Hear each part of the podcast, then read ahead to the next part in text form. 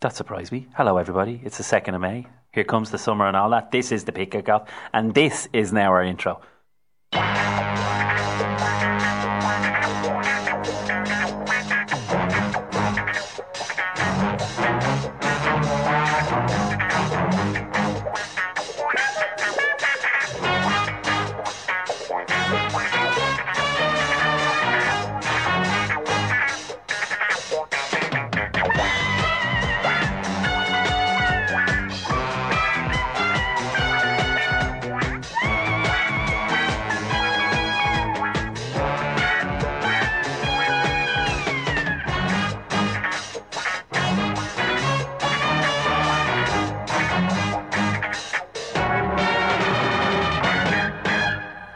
Yes, summer is here. This is Thursday, the 2nd of May. It's three minutes past nine. This is the big kick off here in Liffey Sound 96.4 with myself, Dave, and Mr. Roy Shannon.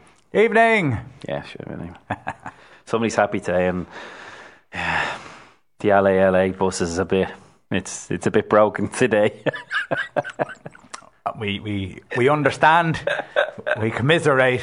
Yeah, but deep down you're delighted. I get, and you know what? I get it. It's grand it's funny. But uh, yeah, we all know exactly what happened last night. In fairness, as I said very briefly, we'll talk about it later on. For the neutral, I, I presume it was a kind of a, it was a fun game with a bit of everything in it. Oh no, it was a good game. It um, was a good game. and it was, and even for me, it was a good game. Apart from the obvious, but uh, yeah, it was fun. And obviously, the game before and, oh, by, uh, by, the way, we're talking about Liverpool and Barcelona. Yeah, I didn't bother going into too much detail. if, you're, if you're hearing no, this for the first time, no. uh, Dave's a Liverpool fan. Mm. They won the league and they won the Champions League a few weeks ago. Where did it go wrong? I'm going to be one of them now. Start ringing in. I'll tell you what, we were rubbed last night. We were, why am I from London? I don't know. They're always giving out. In fairness, yeah. anyone on the on the talk shows tends to come from the south. Anyway, that's where most of our fans are from. Oh, anyway, taxi. but yeah, obviously we'll talk about the Champions League semi-finals and plenty more. Obviously, the bank holiday weekend coming up, the Ireland, or the Ireland under 17s, the European under 17s Championships kicks off tomorrow. So we'll obviously have a quick look at that. Being and held here in Ireland, exactly, and we'll give you a bit of a shout out to some cracking games that are on around the Dublin area, not just the Ireland matches. There's some absolute belters, and there's one great one on Monday there is going to be a superstar in this. We don't know who it is. That's the good thing about it. There will be a superstar out mm-hmm. playing here in, in Dublin or in, and the rest of Ireland. So get yeah. out there and watch them. And uh, to go into our song, we're going to obviously bring up another story that we'll go into detail afterwards. But what is it, my friend? Here is the Kaiser Chiefs.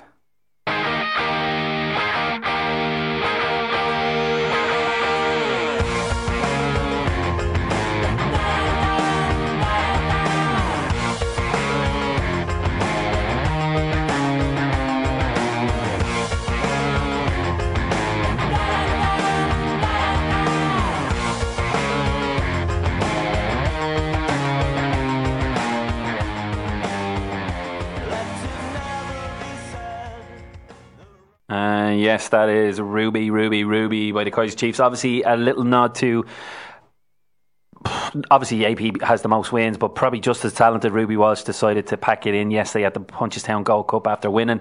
He gave uh, Willie Mullins the nod to say, "Yep, I'm done. Get a rider for the next race." Uh, an incredible way to go, but that's obviously what it is. Uh, one of our great sportsmen, not only uh, one of the best jockeys around, phenomenal rider. Finishes now at the age of 39. 39, yeah. 39. Uh, most Cheltenham wins by anybody over 2,500, 2,600 wins.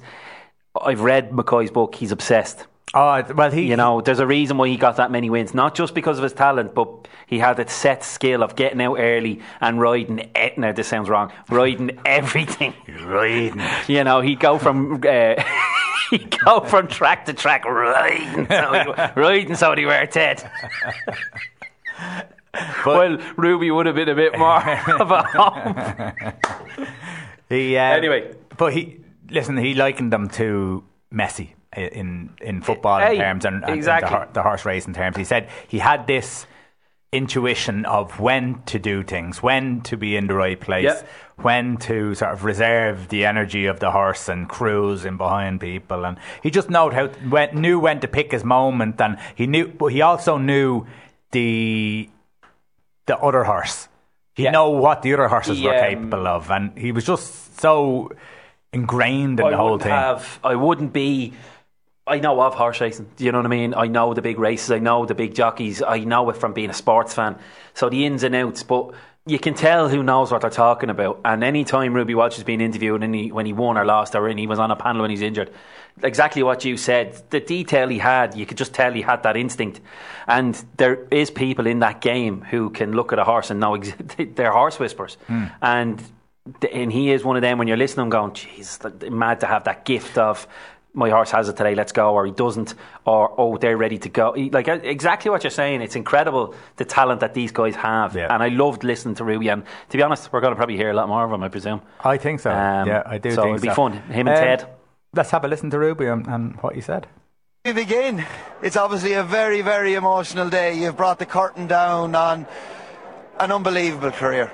Yeah, I couldn't ever see that Kevin that it would be what it was or to be as lucky to ride the brilliant horses I rode. But um, there comes a time when you think, yeah, I've had enough of this and I want some to do something different. And Ruby, for you to go out at the top, it was the proper way. Second grade one winner of the week. You've won an Irish Grand National a couple of weeks ago. You've gone out the way you should have gone out in one piece on your own terms, right at the very top of your game. Yeah, look, I'm not much of a poker player, so I didn't fancy rolling the dice for tomorrow or Friday. Um, yeah, look, I, I kind of had made up my mind that if Kemboy won, I would get out on him, and after that, whatever I could get out on. Um, so, look, it's brilliant. Um, I was very lucky to ride for two, to me, two of the greatest trainers in Willie and Paul, um, and to ride a lot of the best horses of my generation. Um, you know, and, that's any jockey who's only as good as the horses they're riding. And I rode superstars, absolute superstars from from the Imperial Call here 20 years ago to Azertyuiop, Kauto, Denman, Big Bucks, Masterminded,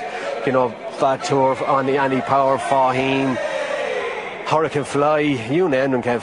I, I, I rode them all. And, you know, even Kemboy now, I mean, I was just so lucky to come across. He's across the Pat Mustard of bunch uh, of horse Take us back to Siren Song, Gowran Park, many, many years ago, your first ever winner.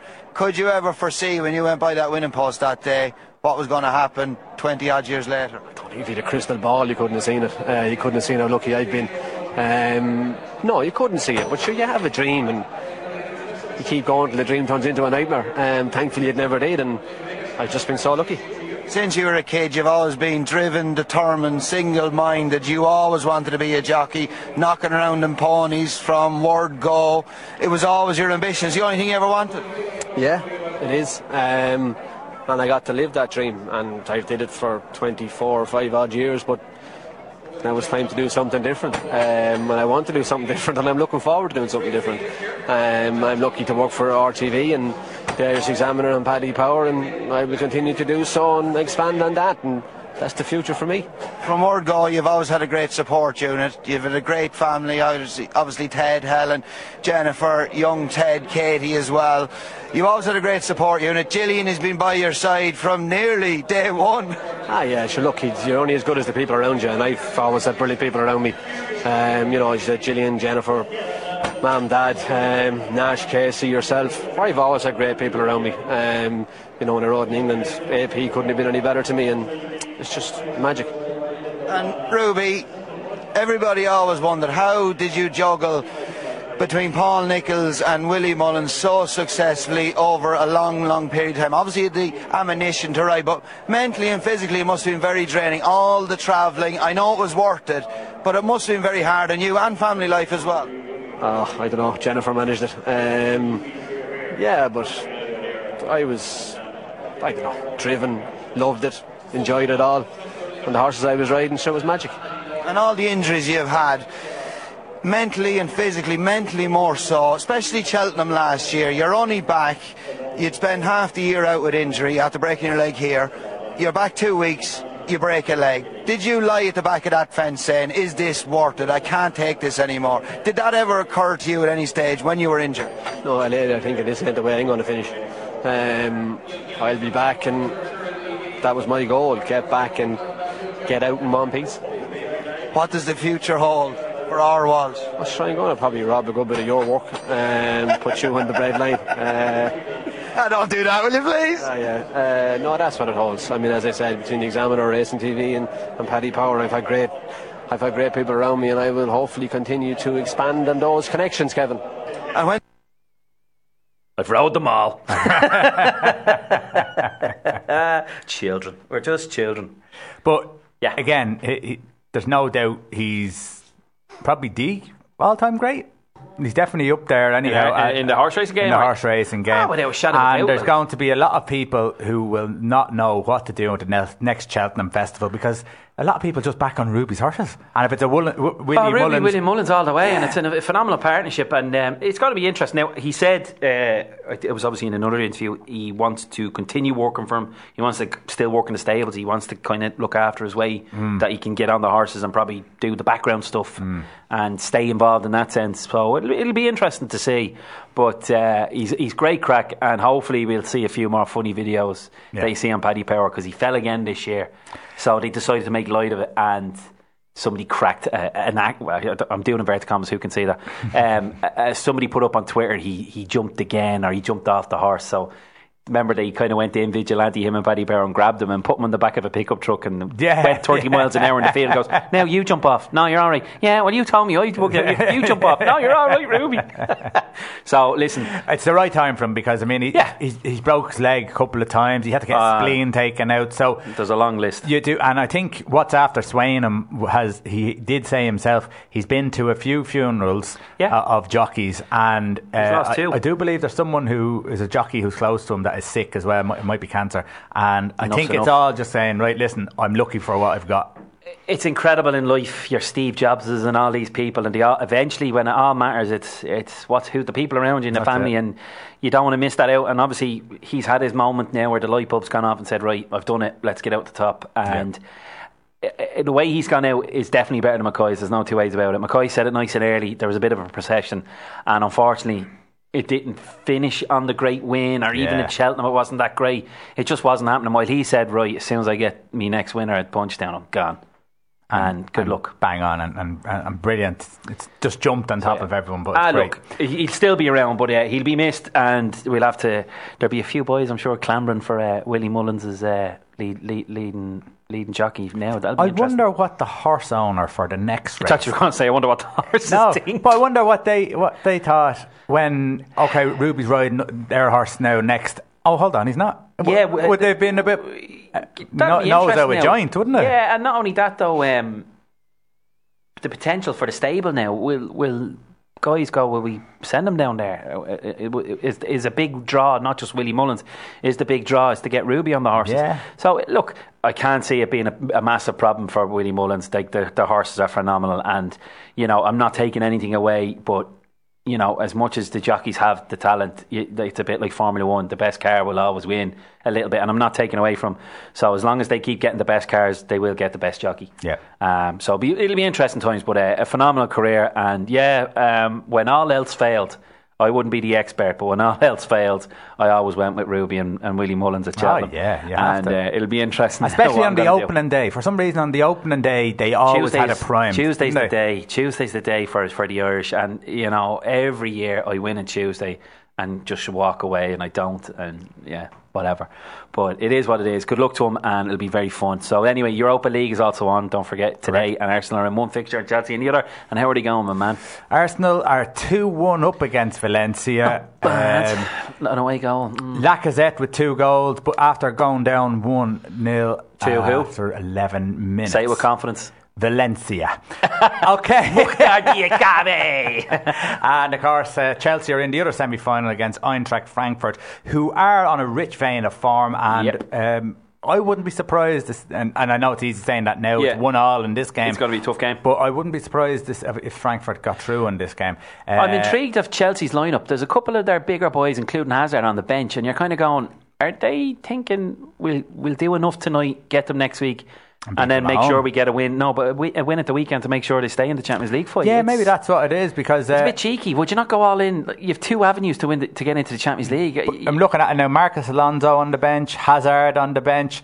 Uh, I suppose Higuain. Hi- Higuain, but really Higuain's No. not doing much anyhow. So There's a couple of them there. Yeah, It's interesting. couple, yeah, it's, it's, it's interesting. All right, but uh, yeah, there's big games, and we'll talk about the, the Premier League. and the main man, Luka Jovic, that everyone was after, but he's actually signed for Eintracht Frankfurt, has actually scored tonight as well. So score tonight as well. if you want to have a look at him and see what he's about, the Arsenal lineup, I'm always Yeah, pretty strong. Torreira and Mkhitaryan are on the bench. Hmm. I'm always interested in why Torreira He doesn't get in as much considering he was brought in by him. Yeah, I don't know. Again, th- maybe they're looking at Mm. both avenues as well to make sure that they, they have an, uh, an opportunity. But anyway, 2 1 up is uh, is not a bad return after how many minutes has gone? it's just after half time. Yeah, 20 minutes into the second half Yeah, now. 20 minutes. So, what are we going to kick off with after the break? Well, we might talk a little boxing. Oh, we go boxing week. anyway, coming up after this. I don't know why I did that. You're listening to Liffey Sound on 96.4 FM. Jesus, that's loud. Do it again. That's our, our sound effects. Seconds out. Round one. Anyway, obviously that means that's boxing. So, what's the crack? You want to go? No. No, you, well, you go ahead. What You are we go- going with? I think what what we'll do is we'll listen to Steve Bunce talk about Anthony Joshua because Anthony Joshua seems Can you to just scroll up a little bit? Just to top, it, it's about yeah, he's not happy with Joshua. Am I Yeah. right saying that over the fact that he's been given an opponent.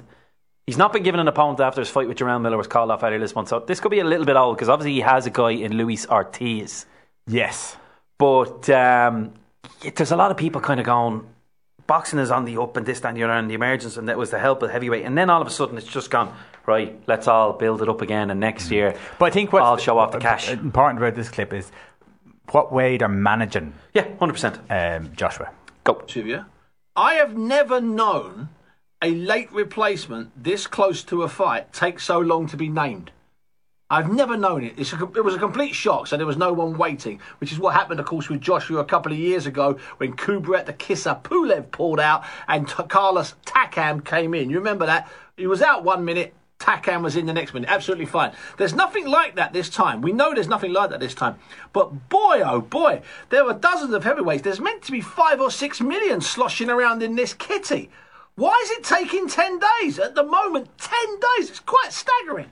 Oh, I thought there was more. I thought I was like, where's he gone? Um, Well, he has a point. So you, you wonder they're, they're being very careful with him, aren't they? 100% sorry, my headphones are acting up there. That's all right. Um, yeah, they have Luis Ortiz now. Yeah, now- Or- Ortiz Jr. Now, I'll be honest. did it take a I'm not going to slag him, but he's, he's a blob. looking He is. He looks like he's just got to be a bit of a punch bag for a couple of rounds. Uh, yeah, he'll probably be durable. But uh, yeah, it's very interesting. I d- it does make sense. This is a guy, I, I, I have to take Steve Bunce's word for it. This is somebody who's in the game for 40, 50 years. He knows the stuff, and yeah, you don't hang about. You come straight in. No, it's not Luis Ortiz. It's Ruiz. Apologies. Ruiz. It's Ruiz Jr. Um, Luis Ortiz is who they were after Yeah. and was a top name and a quite durable fighter. He was the one that was like, actually, this could be a tasty fight, even though they probably fancied it. But they're getting this guy called Ruiz Jr.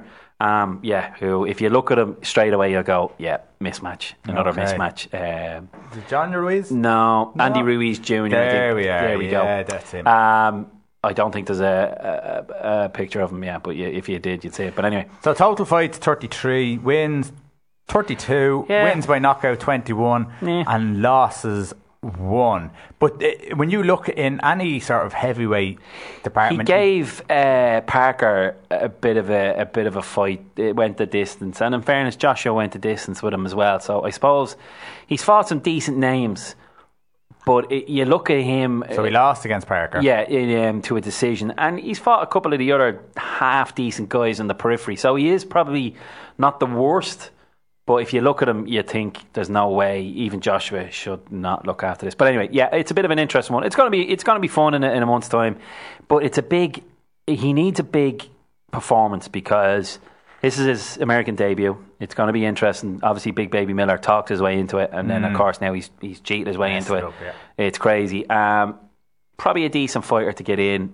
The Ortiz would have been a much bigger draw. Keep fresh, but more importantly, I think he needs to keep active. This every seven or eight months now. uh, Like, come on, get active. Even Is- get a few build-up fights, but keep people keeping people's minds before, and let the others hang themselves. Fury Why and do you think he's avoiding the big guns?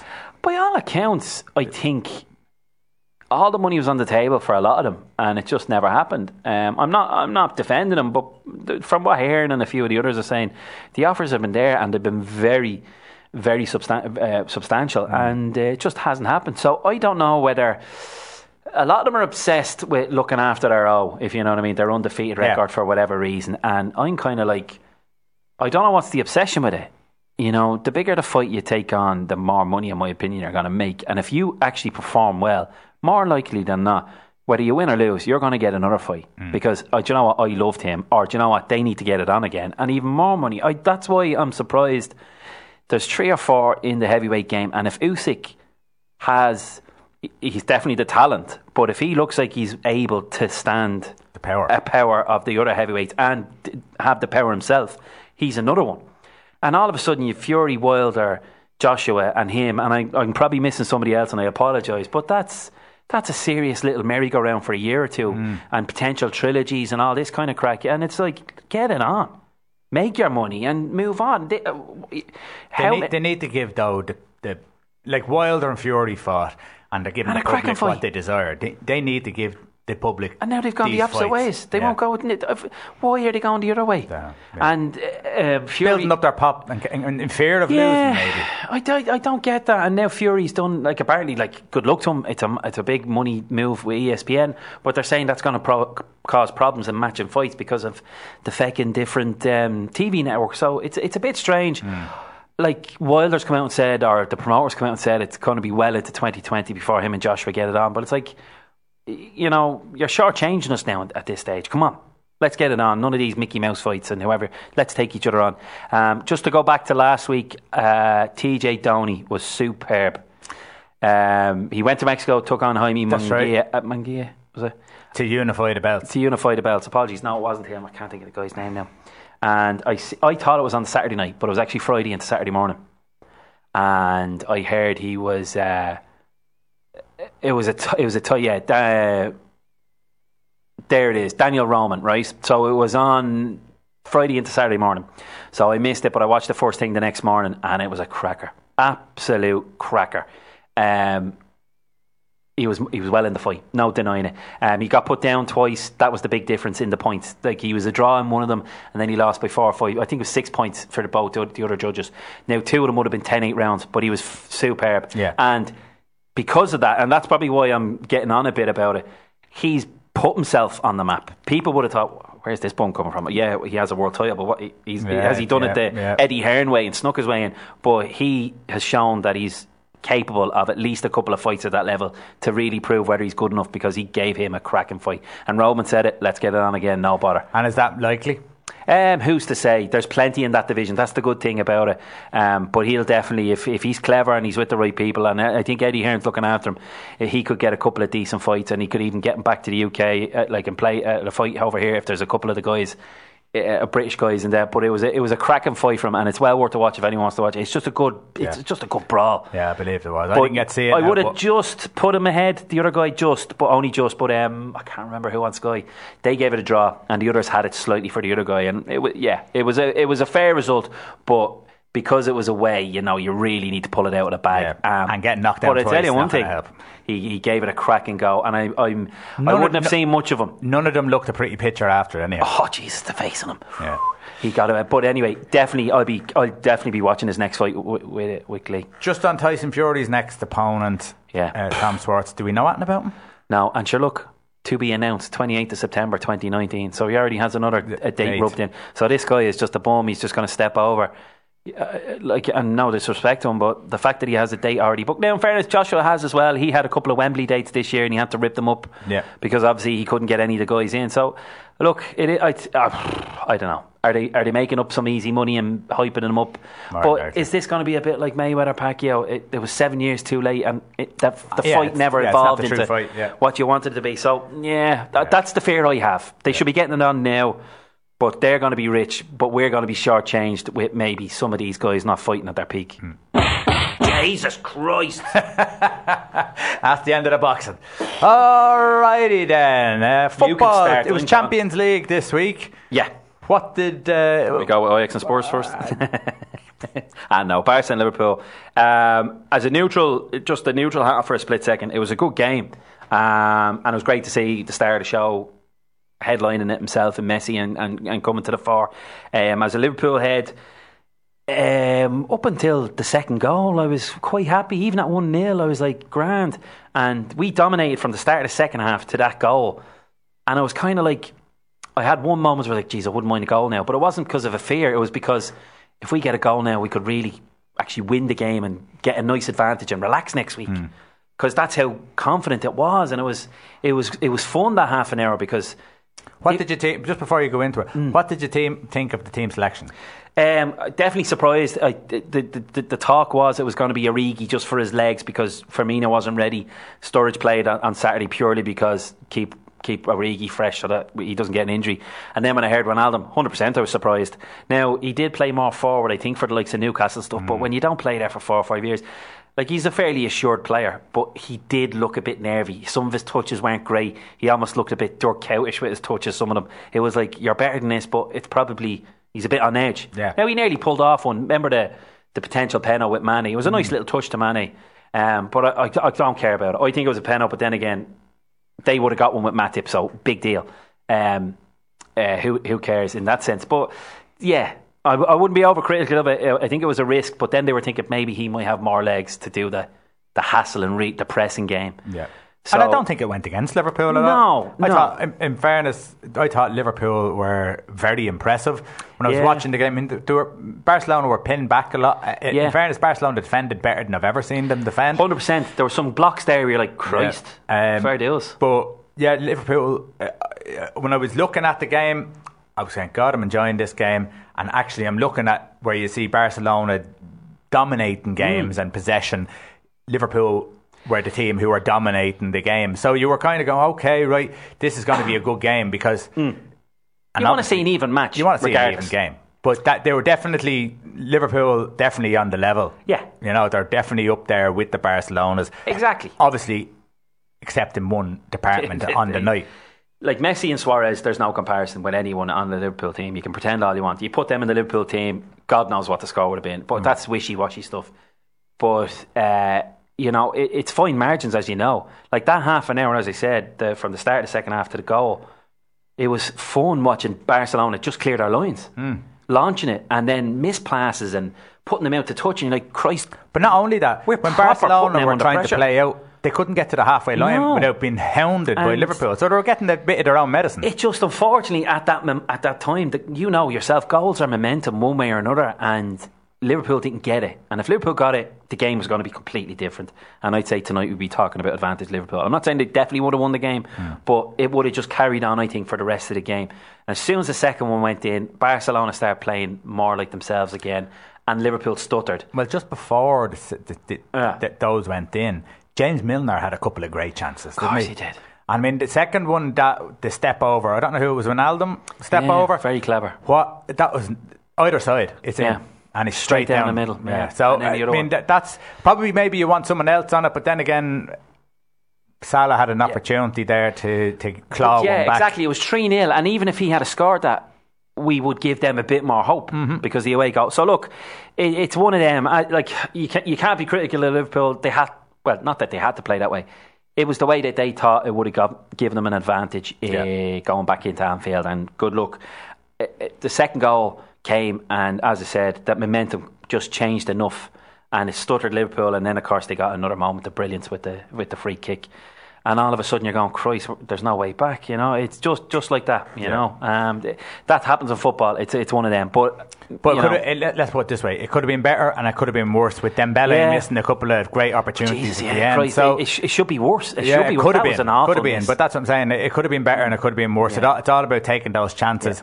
And little smile on Messi's face at the end, looking at Dembele, say, "Listen, I've just set you up for the handiest ch- chance and you're I think to get." he probably would have even known, known. Like, don't get me wrong. I'm sure they're very confident about But that Messi, would have been But definite. it was dead, dead, Dead. because I'm not making a great prediction here. But you know what's going to come the first 15, 20 minutes. Liverpool are going to be that old school from a couple Mm-hmm. of years ago. They're going to just be at them. If Barcelona can be clever, they could get the early goal and put it to That's bed. it. But if Liverpool get the early goal, let's face it, we're all going to strap ourselves in and watch it. It's hard to see Barcelona not scoring. But that's the ultimate thing. I said it to one of the boys today. I said, "Can Liverpool score three or four next week?" I think absolutely, but there's no. I don't think they can do it without conceding goals. Yeah. I think you'll concede a couple. So it could be a 4 2 cracker. It could be one of them. I can't see it being a 1 0 nil all. Barca don't really like to shut out a game because I don't think they can afford to. It's gonna, there's going to be goals who who knows who's going to get how many each. But Liverpool, yes, of course they can get three or four next week. But unfortunately, I just cannot see them not conceding. It's simple as that. Spurs Spurs and um, Ajax. it was great to watch Ajax. They weren't as fluid as other games, but it was very impressive. Like, and even before the game, my little, as I've said about Muller and a few of them having that smile and swagger in the tunnel at the semi final of the World Cup against Brazil, where I was like, Jesus, this is why I play football. A couple of them are laughing and joking as the Champions League anthem was on. They're looking around, going, "This is deadly," and I was like, "Oh, this this could be dangerous for Spurs." And um, I would I'd, I'd give the nod to, to Ajax over over the ninety minutes. Um, and it was interesting. I noticed not, not too much, but some of the petulance was there again, and some of the Spurs side. Mm-hmm. And it was the English players again. Trippier was lucky he didn't get a bit of a, a warning where he kind of threw a dig when they both slid in near the end. I was like, calm down, boys, you know. I'd say there's a little bit of frustration coming into the Spurs players with the likes of Harry Kane and Son was suspended, and yeah. they just can feel things slipping away Yeah. from them. And you know, they, they they're well capable of going over there. And did they do? Did, did, did, did they? Did, sorry, did they think they they broke the camel's back when they bet City? You know, sometimes it's hard to get back up again. Yeah. especially when you'd be probably favourites slightly to beat Ajax. They would have been fancied. So, I, I- don't think many people would have seen them as favourites in that game. I think there would have been a fairly. Mm. but they would have put a lot of pressure on themselves. Going, geez, we got to look at a draw here. This Yeah. is a Champions League final. Yeah. Listen, it's far from over, and it's in. That's a very nicely poised game next week Mm. because Son will be back. I have a sneaky suspicion they will drug the. Do you know what? I can see Harry Kane being like Bernie Lomax a weekend of Bernie's. I, I wouldn't be surprised if he plays next week. Ajax unbeaten in the Champions League away from home this year, At home. and Spurs are well capable of beating them over there. So this game be a definitely cracker. not over. Um, I, I guess you're looking at possibly. I'm not saying it's a definite, but you're, Barcelona are certainly in the. Ah, in the it's- forefront it's there to get through. 99.9% You'd there. expect them to get through after a three 0 but this game could go either way. Like, and and this isn't me being a fan. This is like being in in in what we do on the Neutral mode. radio. It's kind of like, listen, you know yourself, Liverpool and European nights, fun happens. I'm not saying Yeah. the win is going to happen, but fun happens, and it's going to be the same next week. There will be fireworks. Who who it goes to? eh, It's all pointing to Barcelona, but it's going to be. It should be a great game. There's not. It's not going to be an ill bar bar game, and they shut the game out. So whatever. And then Ajax and Spurs is very nicely poised to be a cracker. So yeah, yeah, I was happy, but unfortunately the results. So anyway, just before we go to a break, there's ten minutes to go in both games. Arsenal still two one up against Valencia, and Frankfurt and Chelsea still one all. Coming up after this, we're going to have a. I suppose we'll start with the under seventeen championship. Do Yeah. Tune to Liffey Sound 96.4 FM. Yes, it's Thursday, 2nd of May here. It's 21.42. This is the big kickoff here in Liffey Sound 96.4 with myself, Dave, and Roy here. Um, just before we go to the under 17s, just a quick nod to the League of Ireland. Another good week. Um, Cork City have parted ways with John. Is it Pat Caulfield or John Caulfield? John. John Caulfield. I know. yeah, Pat they parted ways with John. Uh, It wasn't surprising. Yeah. Bad They start, ha- really bad start to the season. They have won three out of their 14 games so far this season. But it wasn't even that surprising that they weren't doing so well because we talked about this before the season started. they had talked about reducing uh, money going into the club. Uh, looked like they had to get rid of some players. They brought in other players, but obviously. How hard is it to run a club? Like, because you would look at them as getting four and five thousand a week Yeah. and having a half decent fan base, and they and they're the, still in the costs. Champions Yeah. League, in the Europa League, so there's money coming in. So you you, you wonder Yeah. wonder what's going on there a little bit behind the scenes. But now they're flirting with relegation. Uh, they're going to be in a relegation battle. Finn Harps At the minute, are struggling badly. They haven't won a game this year. Four draws, uh, gets their four points. UCD, who albeit we looked at them last year, they knocked the ball around very well. probably doing something similar this year, but you know, It, it is. It's a learning curve. I know they've lost a, player or two to uh, rivals, Hmm. but again, they're 10, 10 points. Cork City thirteen yeah. points, and then Sligo and Waterford are on sixteen points, and that looks like the, any of them could get sucked in. Yeah. But Cork City are right smack bang in the middle, Mad. and they haven't won in the last six games. So obviously that is why John has gone, and I believe he's a. Hard man to like, I believe. Yeah, uh, but then again, about Europe last last year, I, I don't know, I can't remember exactly because we brought him up, but it was a bit like, ugh, Yeah. it's, it's a bit grumpy. Instead of being a manager or a leader and kind of being a bit, it was a bit more. And I was like, come on, you're the boss. You know, act with a bit more class. Yeah, another man who's probably a little bit grumpy too is, uh, is at the top of the table. Uh, Shamrock Rovers. Who's grumpy? Stephen Bradley. Ah, yeah, a little bit Is he? grumpy. Yeah, he is. I mean, he, he doesn't smile too much. He's, although he's very serious about his job, which is a great thing. But Yeah. uh, you know, I, Yeah, still going strong. Uh, yeah, 24. Duffer. with- Maybe Duffer. Duffer doesn't seem to crack the jokes either, so I don't know what's going on there. But Won't he- bring that question up again. One way or the other, he is doing uh, a fantastic job. Yeah, they're really in good form, And, and he probably needed it because it was. He's getting around to the time where you have to Yeah. sort of bring something It on. It has to the point mature. where Um, fans might start turning. yeah, no, that couple of couple of results in the last six games, in the last three games, I suppose they lost two out or tr- two out the last by Dundalk three. and Bohs, who were chasing them. Yeah, so that's brought them back into the pack a little bit. Dundalk and Bohs have a game in hand, but it's good and exciting now that there's something a little bit different happening in the League of Ireland this and year. speaking of which, Bohs, obviously, I seen it today on Twitter. There's 100 tickets left for the Jodi stand, and they pretty much said, get in on it today. We're going to be sold out again. It's great, but at the same time, the, what they're missing out on, you know, the, the oh, dilapidation of that ground, and it's what they're missing. Like, I really hope. It, he Delaney wasn't just it wasn't the driving force. Hopefully, there's more within the FAI to make sure and with the council that they start on that next year. Get them over to talk and get that ground going. Because if they start slipping away, that might come at the wrong time. Yeah. I still think people will go because The, the longer if they build it. yeah, the longer it's held off, Yeah. the more worried you get that it won't start. But if I- they moved in not next season, the season after, and they're still up there thereabouts, you're talking six or seven, and really because like there is them and a lot of clubs are doing a great job of bringing the fans in. Yeah. they have these nights on a Tuesday and Thursday nights, and they have choir practice sometimes for some of the songs, and they have good night, the DJs, and it just sounds like great crack. But at the same time, there's fans being turned away on a Friday night, which is unheard of. And I'm not saying it as a good advertisement. It's the fact that they've won feck and stand that they can do it in. And they've all volunteered. They all said, we'll help spruce up a small section. But the council own it and they say, no, it's hmm. ours. We'll do it. And it's like, well, then you do it then. yeah.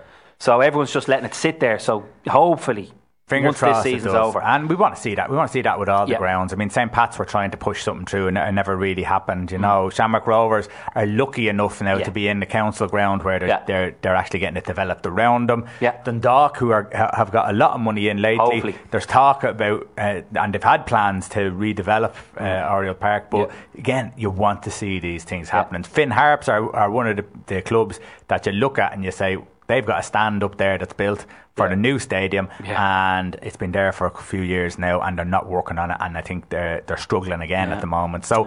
It really, it's only when you see it there and you're and it's done that you'll actually believe it. Again, you brought up John Delaney there.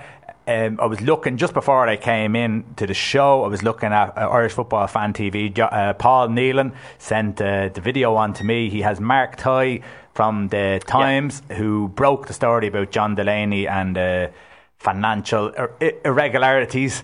And uh, it's well worth a look. Have a look at Irish Football Fan TV. If you don't give you know, a bit more in depth into it. yeah, if you don't know the ins and outs, and some people are kind of a bit blind to the whole thing as well. So go and get your information there. It's a good little thirty-minute clip. It's well worth it. speaking of Delaney, he will have no say or involvement in the under 17 championships that are starting as of tomorrow, which has got to be a kick in the cojones for him because. Uh, whether you like him or not, he would have played a big part of it, being in the UEFA executive by all accounts. So it kicks off tomorrow. Ireland's the opening game was actually in Tolka Park tomorrow midday with Czech Republic against Belgium, but Ireland kick off tomorrow evening at Tallaght Stadium at seven o'clock against Greece. Yeah. And Czech Republic or Belgium are also the other two teams in the group. But there's a couple of the superpower nations, obviously, in the senior side. And as we said, Sancho and Odoi would have been in the previous under 17 squad. Like the next superstars in European football are going to be here, and we don't know who they are. So get out there. Obviously, tomorrow you've got Holland against Sweden at down in Waterford. Obviously, the Dutch always have a good youth setup. And then England and France in Longford Brilliant. which should be a nice tidy one. And then the belter between Germany and Italy is on on Saturday at half six in Tallaght. So that's well worth it. And then obviously Hungary, Portugal, Spain, whatever. But on Monday, which I might think of going to myself, three o'clock Monday, Bank Holiday Monday, Tolka Park, Holland against England. Oh, that's an interesting. So one, that's a it? nice one. So that's at three o'clock in Tolka Park, and then obviously Ireland are on that night against Czech Republic down in Waterford, and their final game is on the Thursday at, in Tallaght Stadium at 7 o'clock against Belgium. And hopefully it won't be their last game of the tournament, with a bit of luck. But there's a couple of the big boys. Even that day, France are playing Holland. So there is kind of superpowers up against each other. Kind of see the best of what they have. Italy, Spain are on the next Friday night down in UCD. So keep an eye and. Have a look at the fixtures. As you said, was it? It's a fiver in for adults. I'm, I'm fairly sure it's free for kids. Yeah. So get yourself down. anyone in the Dublin area, you've got there's matches in uh, Home Farms Ground, Belfield, uh, even Carlisle Grounds in Bray, Tallaght, and Tolka Park, and obviously there's Longford and uh, Waterford as well. So get out there and watch it. There's going to be, as I said, the hot new young, young talent and the st- stars of the future are going to be out there. So it's it's super and it's great. It's for two weeks, and hopefully enough kids get out there and have a look at it themselves. And It's it's, it's great for it for the area. Yeah. Uh, underage clubs in Dublin have resoundingly Aye. crushed uh, the player development plan by Yeah. applying the last rites to summer football. Uh, you know well, it's a grand vision from the association director, Ruud Dokter, to have the fixtures at all levels of football operating over a calendar year. And it's in tatters. What do you make of it, Dave? Um, Jesus. What did you make of summer football when it when it came in? Like, for, first of all, for League of I Ireland, was happy enough for it. Well, League of Ireland, I'm very happy for it because like we ha- you have to start at a level where it's a and the fact that they play on the Fridays and the Mondays and stuff, you're not really clashing with the guy. You're not really Yeah. clashing with Croker. It's the right time. A nice match of a May evening or or, or, a, or a, or June evening where it's a bit warm. You're in the short sleeve and you're in the fresh air watching the ball or watching a game of ball. I I was all for it compared to your, your typical cold. now, And let's face it, these bloody grounds are cold. Um, and obviously less chance of um, matches being called off. Yeah. A lot easier to maintain attain the pitches because that could be a potential cost saver that you don't have to work as hard because you're playing in crap conditions. Yeah. So in the professional side of it, I, I think in the long run it's helped because crowds are coming out and it's a lot easier and there's a bit more of a want to get out there if you're not. And I think in the schoolboy it would have been the same. Like I remember when we looked after the Saturday team, we played out in Dunboyne Halloween Day and we didn't play another game till the end of February one year yeah. you know, and that's when you hear they go into summer football, even though the seniors haven't. You're going, yeah, that makes sense. Yeah. There's kids potentially not playing football for four months, and when you're only training for four months solid, what a pain in the hole. Now- and now it's gone. Now it's gone. Uh, but I think the problem really was, and, and most of the clubs, with almost 40,000 players registered, and I think it was something like three quarters of votes were for it to leave. And what's the biggest? What, what do you think is the biggest reasons why? The biggest, it's, it's there's too much of a gap. So if they were going to do summer football, it was most did to be- finish what around October, end of October. So basically, what it was, it started at the start of February or the midway through February, and then you played through till the end of October. Mm. But it stopped for July and August, and that was the biggest problem. That it was July and August, the summer months. That you have shut down, and you're effectively your pre-season everything So why why almost play summer football? So Yeah. it made no sense at all whatsoever. The other side was they, they, I think they said that they'd do it that way because it didn't want to clash with the Ga- Gaelic football. Well, then why change it? I think it's structured the, the winter football. And I was all for it at the start because I said, listen, I thought that they were going to have it maybe a four week break, maybe the last two weeks in July, the Yeah. first two weeks of August.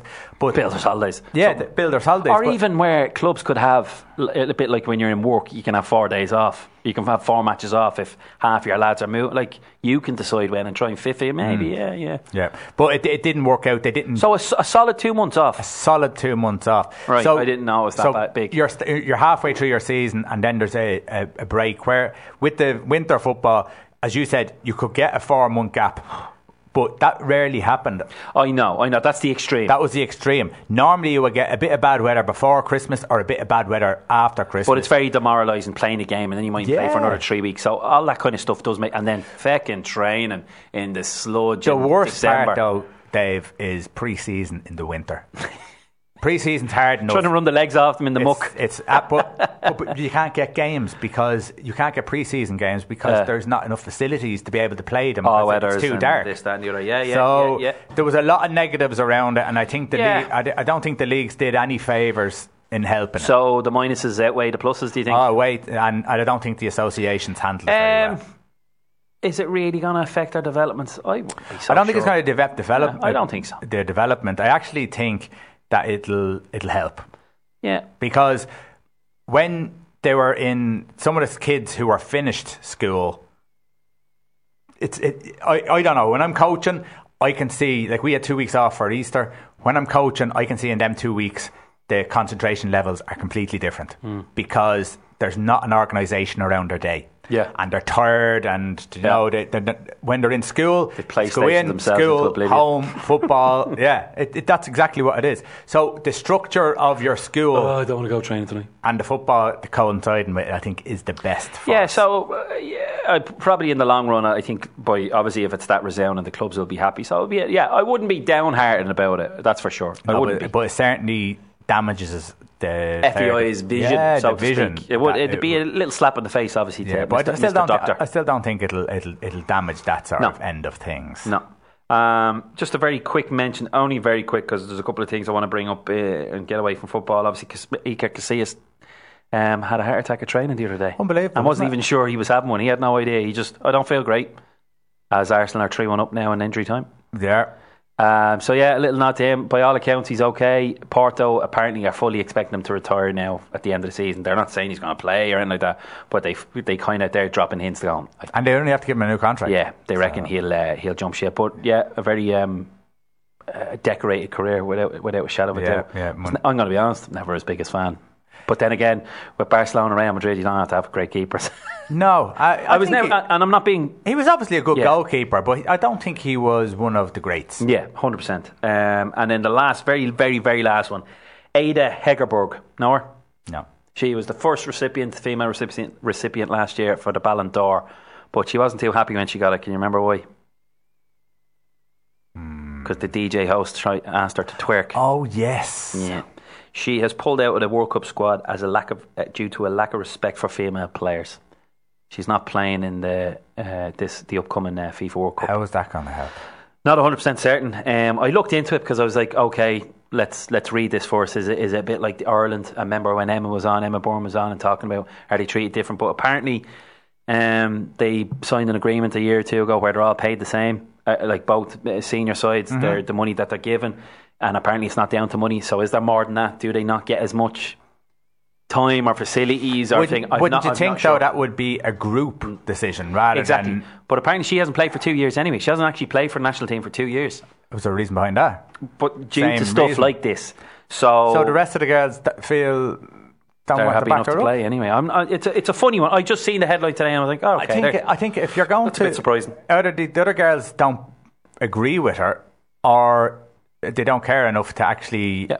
want what they deserve. yeah, maybe they maybe they just want to play in the World Cup. I don't know. It's an interesting one. Yeah, um, is. But yeah, and then uh, another one on the females, Porel Caster Semenya. What a farce that is. Do you know the 800 meter runner from South Africa who Yes. was given gender tests and all Yes. because they thought she was a man? Now she will have to take medication to reduce her testosterone levels before she's allowed to compete again because she's too much, and it's not fair. Hmm. And she's like, a lot of people are urging her, going, "You should But it's- retire. You should." And she goes, "No." Apparently, she wants to do it and still win, and say, "Screw you." It's a bit harsh though. If she's if she's It's just her makeup. It's That's just the her way she body. is. She's a woman, and Yeah. it's her makeup. And if whatever is in her body gives her an advantage, so that's just tough. If, if s- I'm just pick plucking this out Yeah, of nowhere, yeah, but yeah. if Serena Williams has has more testosterone in her body than she can only play with one arm tied behind her back or something. You know, it's, ridiculous. That it- it's just your makeup. As long as it's not, it's natural. Yeah, yeah, but so as yeah. long as it's not, uh, uh, you know, sort of unnatural, then I don't see the. But uh, it's unreal. Um, and the more I read it, I was like, I can't believe we're still doing this. Like, do you know what I mean? Like in this day and age where everyone is just offended by people who are just alive. Like, and now it's a one, it's a woman, one, she's black, and you're thinking, Jesus, this is really going to start the train. Mm. But it's not that. It's just, it's just farce. It's it's just so unfair. It is what it is. Let her compete and move on. She'll move on eventually because you can't. There comes where age will will take over. But uh, yeah, by all accounts, she'll she'll have to. Uh, it went through the court, uh, cast the court arbitration sport or whatever. Where yeah, she'll have to take the to bring her levels down, otherwise she will not be allowed to compete. stupid, ridiculous, and load of nonsense. I think Um, Mister, go on. Patrick Bamford. Ugh, yeah. What? a- So what? we had last week the controversial opening goal for Macho fest. Leeds versus Aston Villa. Um, if you haven't watched it, do watch it. Have a look at it and And uh, laugh. and and be baffled not only by what went on on the pitch, but I was actually baffled by the commentators. I thought the commentators were talking a, a, a, a- basically out of their arse and a whole load of nonsense. Mm-hmm. Uh, Dave, describe what happened. Uh, I can't think of the guy's name. He went down incredibly soft, a stereotypical tackle where it's time wasting in the Aston Villa boy. He, I don't care what he says. He wasn't hurt. He, Yeah. he twisted. There was no massive content. Or, if he, if he hurt himself, it was from his twist. Yeah. Anyway, there was a bit of a clash. He goes down, stays down. The, the Villa boys are looking at a thing. Put it out. Put it out. Now there was a bit of previous where Villa put it out for Leeds. Um, they held on, they held on. It looked like the guy at left back was slowing down to do it, and everyone else slowed down for a split second on the Villa side, and then he put it down the wing to the guy Klich, who went on a charge, bet a player, and put it in the net, and Conor Hourihane grabbed him by the neck and went to town. Yeah. And just loads of macho wacho stuff just happened. Everyone pushing and shoving and roaring and shouting, and Bamford goes down like a goes down heavy, and El Ghazi gets sent off for it. And then the footage comes out a couple hours later or whatever that it wa he went down from a whiff of air and grabbed his face and uh, to yeah he's getting a two game ban and deservedly so. But shit like that, I'm sorry, it should be more.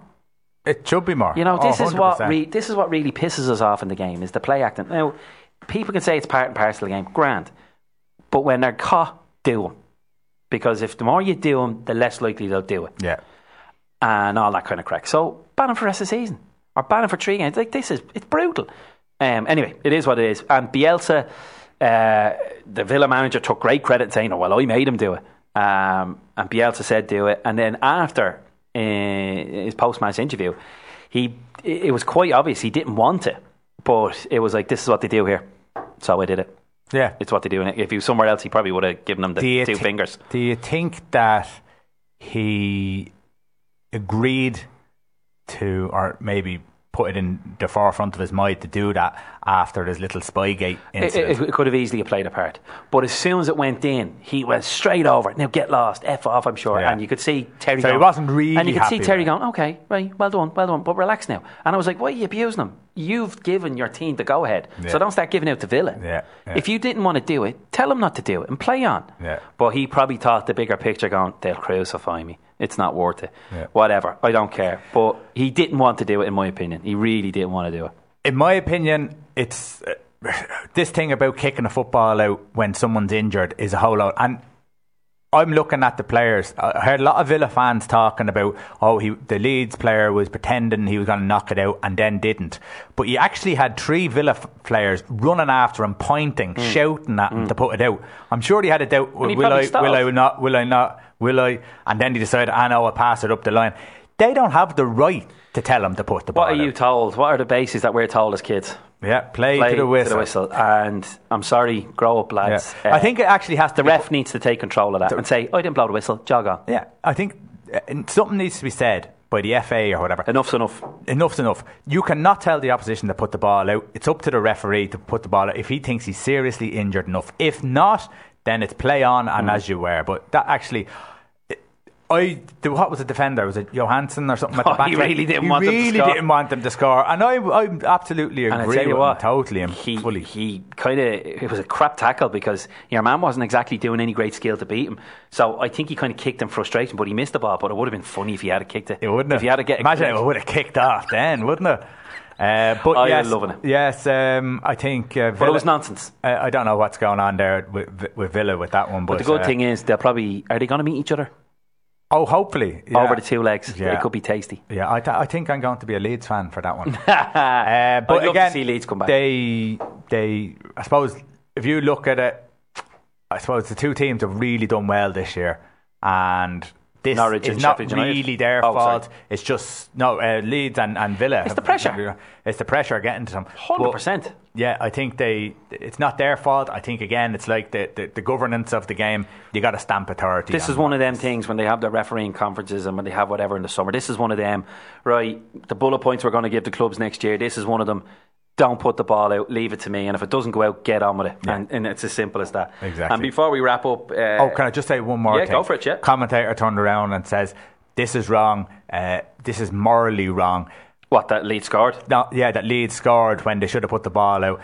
The actual fact of the matter is there are no moral rules in football. There are only rules. So uh, I, I, I need. Who was we it? To, we need, Don. Goodman? We need to get him. It could have been Don Goodman actually. Yeah, probably. We need to get him in and have a good talking to him. okay, continue. Uh, just a little nod. It's the 25th anniversary of Ayrton Senna's death this weekend uh, at Imola at the Italian Grand Prix. And obviously, a little mention to Roland Ratzenberger, who died a couple of days previously um, in practice. Um, he was a legend of the sport uh, and he was fun. And his movie is brilliant. So if you haven't seen it yet, if you're lounging around, if you we'll, we'll come to that in a minute. Um, basically, yeah, if you're at nothing, if you're going to have a little bit of a lazy one, a bit of a hangover Sunday or mo- Monday morning, watch Senna. It's very interesting. And ironically, there's a very interesting drivers meeting where he's talking about safety of the drivers and this, that, and the other. And I think it might have been even that weekend. It was very ominous, and uh, unfortunately lost his life. Yeah. Uh, Imola, um, a legend. And uh, I think one of the one of the RTE actually put it up. Maybe find it if you want on their archives. They put up him winning uh, like a Leinster trophy in 1982 in Mondello on his way up. So, yeah, it was a legend of the game, and this is when we all would have been watching Formula One. You know.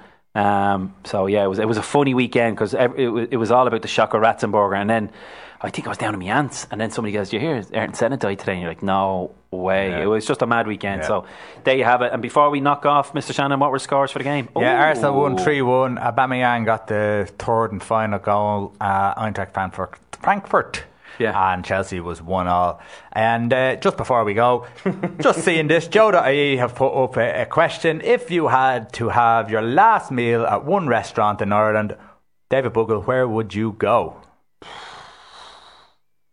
I already have mine. What? It's the lemongrass uh, up at Liffey Valley. It's love it? Unbelievable food. Unbelievable. I told you I had monkfish there not so long ago. That was amazing. I never had monkfish before, but they don't do a poor meal. I don't know. I'm I, I I love too much food. That's the problem. You sitting on the. Fa- they're all lovely meals. They're, they're lovely restaurants, and if anyone wants to give me a free meal to test out where's the best restaurant, I'll gladly do it. Ronan Cullen said the Blue Bar chicken wings, whatever they are. Um, I've never been to Shanahan's on the Green. I'd love to give that a lash. Do you know what? I've never gone there, and there's a good reason why. Oh. It's a deer kip.